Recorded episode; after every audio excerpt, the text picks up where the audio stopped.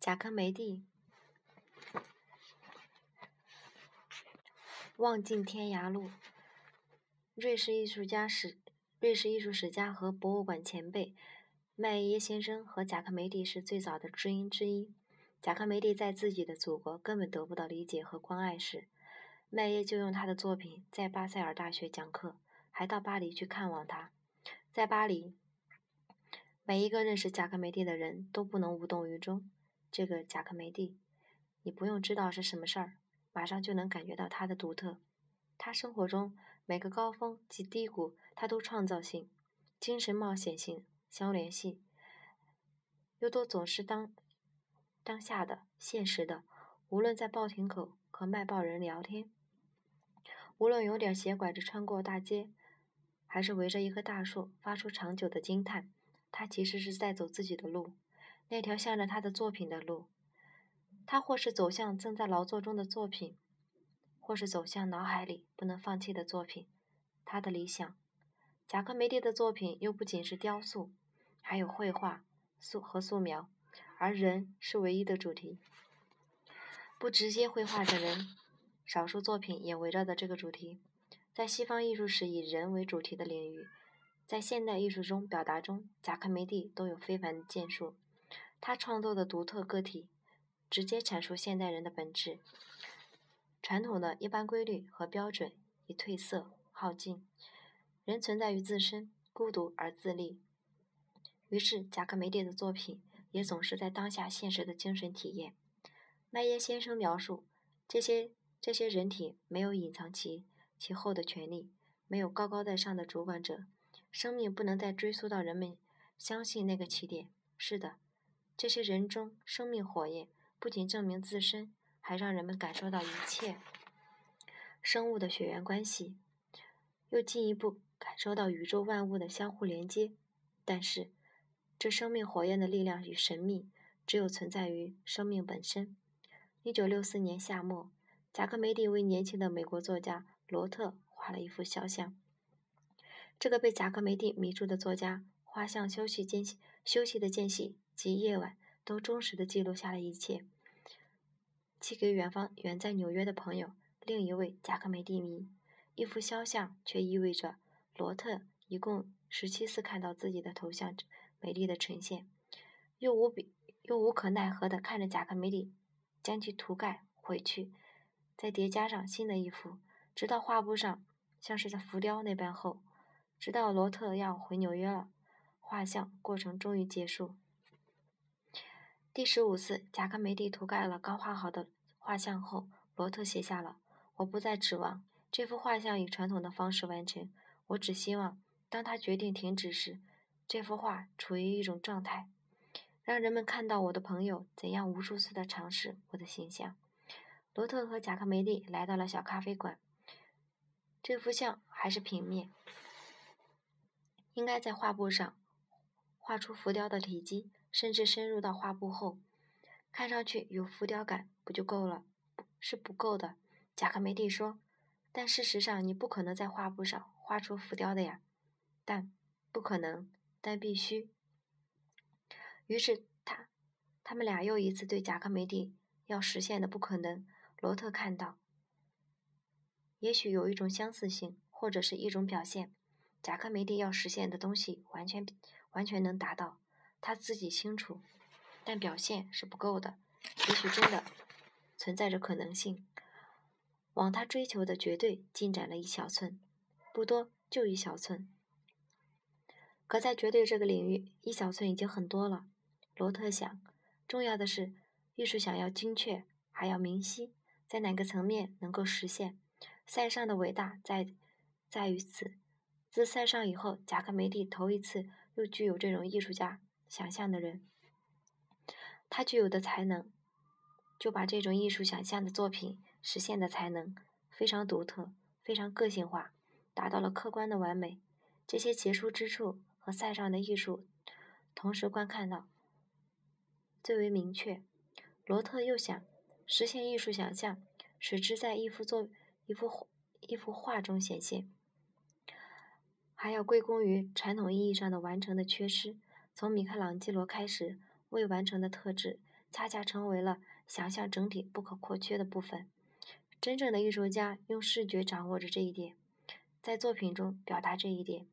几天后，贾科梅蒂在机场送罗特：“你明年还会再来巴黎，对吧？”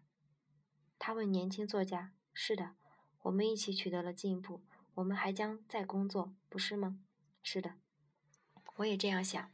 等你再回来，我们又重新开始。”以上不仅是罗特记录下的一小部分。所有记录后来成为一本精确的书，一幅肖像。罗特还成为贾克梅蒂传的作者。第二年，罗特和贾克贾克梅蒂没有再次合作，那是贾克梅蒂的艺术格外被世界瞩目的一年，也是他旅行很多很累的一年。年底，因身体不适，他回瑞士瑞士库瑞士库尔住院，一个多月后。即离开人世。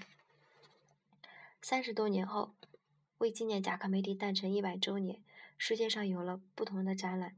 两千年，在中国第一个关于这位大师的展览“双翼合璧：现一代客镜头中的贾科梅蒂”开始旅行，从上海到北京，十八个月走了十六个城市。二零零一年秋，大型的贾科梅蒂回顾展。在苏黎世艺术之家博物馆和纽约现代博物馆相继推出。玉石史家克莱姆负责大型回顾展的工作，而我与国内的十六个省市博物馆的朋友一起主持了我们的巡回展，是在瑞士设计的三十六个中堂大画轴、大挂轴。忙碌的几个秋冬过后，我去看克莱姆，他的办公室挪进了苏黎世一栋幽静的小屋，窗靠大树。柜子里、书架上全是有关于贾科梅蒂的书。克莱姆拿出我们的中文图录，让我告诉他封面上哪个是贾科梅蒂的名字。在这一刻，我突然明白了，有好几个贾科梅蒂。有一个贾科梅蒂深夜走在巴黎的街上，感到自己的孤独，感到自己变成孤独的狗，低嗅着潮湿的地面。那城市时，有多少不安的灵魂在寻找？有一个贾克梅蒂。最后，窝在香山牛圈改造的画室中，他已经离开人世，他的作品也开始离开他，开始离开他的路上。他们走进了多少寂寞的心事？有一个贾克梅蒂去到了，并住进了我的祖国。疾风，疾风荡荡，徐风徘徊，很多同胞用眼睛留住了他。黄浦江畔，石头城下，西子湖边，一位盲老人二胡拉得真好。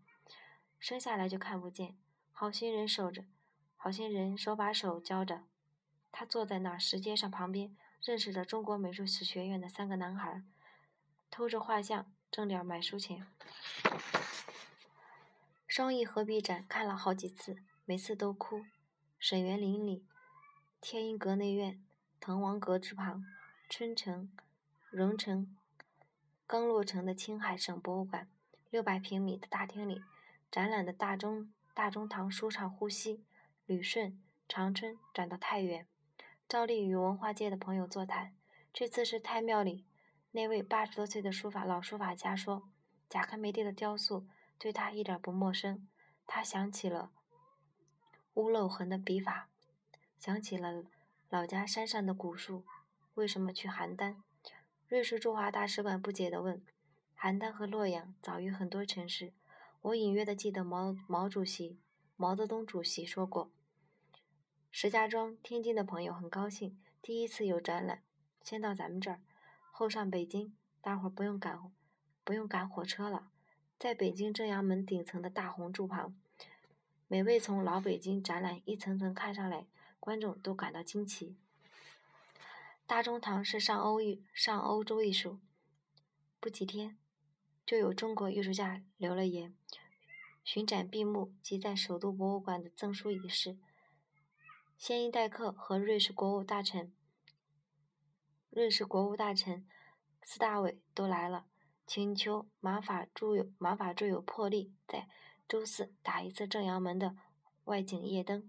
我和先一代客一起走在天安门边，为双翼合璧拍下了最后一张照片，一个浅灰色的黄昏。在每个城市都有灵秀美丽的女画家、女记者告诉我，很。喜欢贾克梅蒂。把这告诉罗特先生时，坐在巴黎的办公室里，离美术学院不远。费罗拉、伊莎贝尔、安内特、卡罗琳内四个女性都爱贾克梅蒂，她们都截然不同。老人，老人很为他的朋友骄傲。贾克梅蒂那一代以后的艺术家，很多对我，对我的像造假。老人也重视他的时代。罗特先生，那贾克梅蒂的作品，有一件使您感觉陌生吗？有，为杰斯曼哈顿广场的做的高大妇女。为什么？因为他们太高。阿尔贝托必须站在梯子上工作，他不，他不实实在在的站在地上，做的作品就不大真实。第二天和雅尼斯一起随。阿弗莱德去找那个小广场，贡德勒斯嘎帕。据说贝克特等待戈多是从这里感，从这里得到了灵魂灵感。广场周围如今满是商店，满是旅游人群。幸而路灯不多就亮，幸而路灯不多就亮了。灯的铁架、铁框就稍稍凹凸的石板路上有些年头了。从小广场往北几十米。海明威有一年，有一年住过把角的把角的三楼。从这个路口往东，迪卡几百年前曾经小屋的思考。往前几步，小学。第二次世界大战，许多犹太的孩子从这里被送到了集中营。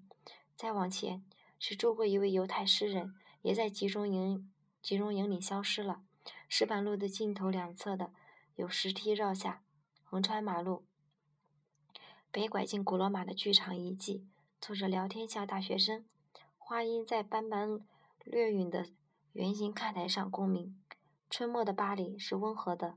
这些年轻人做到了，做到了星光明媚之时吧？我想，有这样一个深夜，我想象贝克特和贾克梅蒂沿着同一条路来到这里，剧场空无一人，人。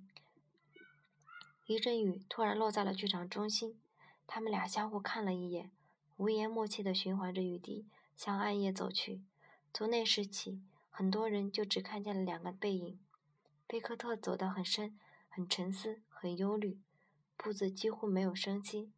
贾克梅蒂走得很固执，很顽强，他有点瘸。踩到一重一轻，两个背影。贾克梅利要做什么？他知道。他们不知道贾克梅利做出了什么，我们知道他自己不知道。这话是萨特说的。